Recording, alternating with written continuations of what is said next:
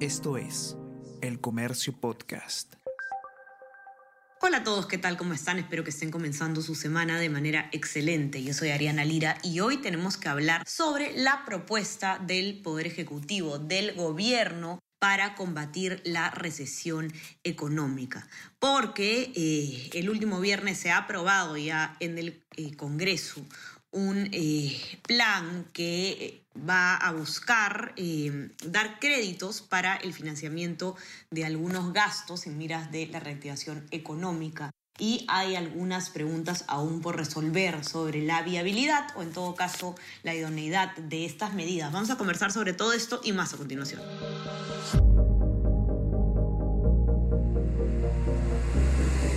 Tenemos que hablar con Ariana Lira.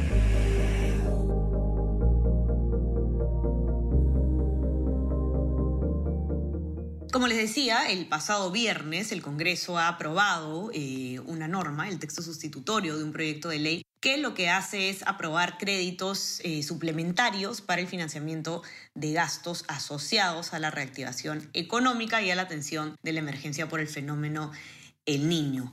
Eh, con esto se busca justamente hacerle frente a la recesión, pero como va a explicarnos de manera detallada Israel Lozano, ustedes ya lo conocen muy bien, eh, quizás esta no va a ser la manera más efectiva o eh, hay algunas críticas aún que hacerle, algunas preguntas que hacer sobre esta propuesta. Isra, ¿cómo estás? Bienvenido. Quizás puedes empezar contándonos de qué se trata, ¿no? Esta propuesta, porque yo he leído así como muy formalmente lo que está en el informe, pero tú nos puedes explicar en cristiano qué es lo que tenemos que saber sobre esto que se está planteando desde el Ejecutivo. ¿Qué tal, Ariana? Sí, eh, el Ejecutivo eh, ya digamos desde meses atrás había planteado frente al Congreso la necesidad de aprobar un crédito suplementario. Recordemos que un crédito suplementario es una partida presupuestal adicional que se agrega al, plan de presupuesto público vigente del año. Eh, el cual redistribuye o asigna eh, recursos para algunas funciones determinadas. Y como son modificaciones presupuestales, eh, estas tienen que pasar necesariamente por el Congreso. Entonces lo que el Ejecutivo hace es presentar este, este plan de crédito suplementario que tiene un valor de 5.447 eh, millones de soles y que se busca invertir en eh, la atención a la emergencia del fenómeno del Niño. Concretamente se plantean obras eh, y sobre todo para distintos sectores, desde salud hasta interior, eh, con el objetivo pues, de tener esta prevención necesaria ante el evento que vamos a tener eh, más a fines de este año y a inicios del 2024. ¿no? Pero, eh, claro, que lo que te cuento hasta aquí es el proyecto que se tenía, digamos, el, el perfil del proyecto que se tenía para atender la, la emergencia.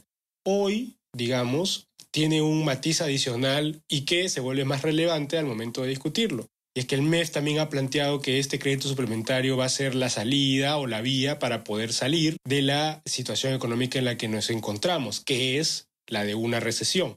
Este es el mensaje que ha terminado este, dando el ministro Contreras desde el Congreso eh, el último viernes, en el que justo admitía que la situación este, de la economía finalmente era la de una recesión y que el crédito suplementario iba a ayudarnos a salir de esa situación también. Así es. Y tú has conversado, bueno, en realidad tu sección, ¿no? Que me parece que estás este, tú de vocero, pero en este caso quien ha escrito la nota, corrígeme si me equivoco, es Melissa Rodríguez, ¿cierto? Así es, Melissa ha escrito la nota en la que ha conversado con expertos sobre el tema. Ok, y, y Melissa ha conversado justamente con varios, eh, varios especialistas que claro, eh, hay opiniones técnicas, opiniones distintas, pero más o menos lo que, lo que encontré yo en común, que es lo que adelantabas, es que esta quizás no sea la manera de afrontar el tipo de recesión en la que estamos, ¿no? Decía uno, no me acuerdo cuál, que estamos, no estamos ante un problema de, eh, de demanda en la que la gente no quiera gastar, sino más bien ante un problema de oferta. Entonces, que estos créditos financieros en realidad no estarían cumpliendo tanto la función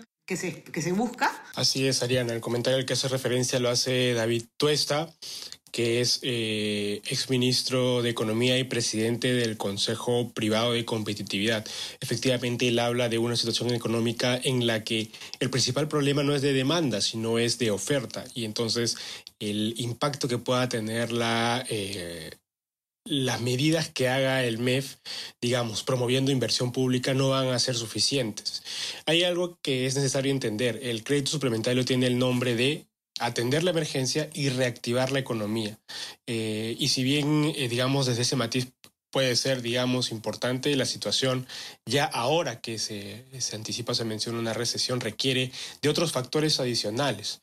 Eh, ante un escenario de recesión, recordemos que lo que más necesitamos para salir de él es inversión, y inversión del lado privado, porque es el lado privado el que tiene mayor peso eh, para la reactivación eh, por, el, por, el, por lo dinamizador que es y sobre todo por el impacto que tiene sobre otras ramas, llámese empleo, incluso para mejorar los niveles de eh, formalidad. Digamos, ese, ese, esa fuerza que tiene la inversión privada sobre la economía es la que ayuda a salir de la recesión. Entonces, ¿qué se requiere para tener mayor inversión privada? Es confianza. Y aunque suene repetitivo, esto es algo de lo que se viene hablando ya desde hace buen tiempo eh, eh, en este año e incluso en años anteriores, se requiere confianza para poder tener inversión y, y así salir de una situación económica complicada como la que se nos plantea ahora, que es la de una recesión. Así es. Vamos a ver entonces cuál es el escenario que sigue después de esta aprobación por parte del Congreso y nos va a tener, por supuesto, la sección de economía muy al tanto de cualquier seguimiento. Los que quieran entrar a leer este informe ya saben dónde encontrarlo en nuestra web elcomercio.p. Y no se olviden también de suscribirse a todas nuestras plataformas. Estamos en Spotify en Apple Podcast para que puedan escuchar todos nuestros podcasts. Y suscríbanse también a nuestro WhatsApp El Comercio Te Informa para recibir lo mejor de nuestro contenido a lo largo del día. Isra, muchísimas gracias. Te mando un abrazo grande. Buena semana. Igualmente, Ariana. Buena semana. Ya estamos conversando entonces nuevamente el día miércoles. Chao, chao. Tenemos que hablar con Ariana Lira.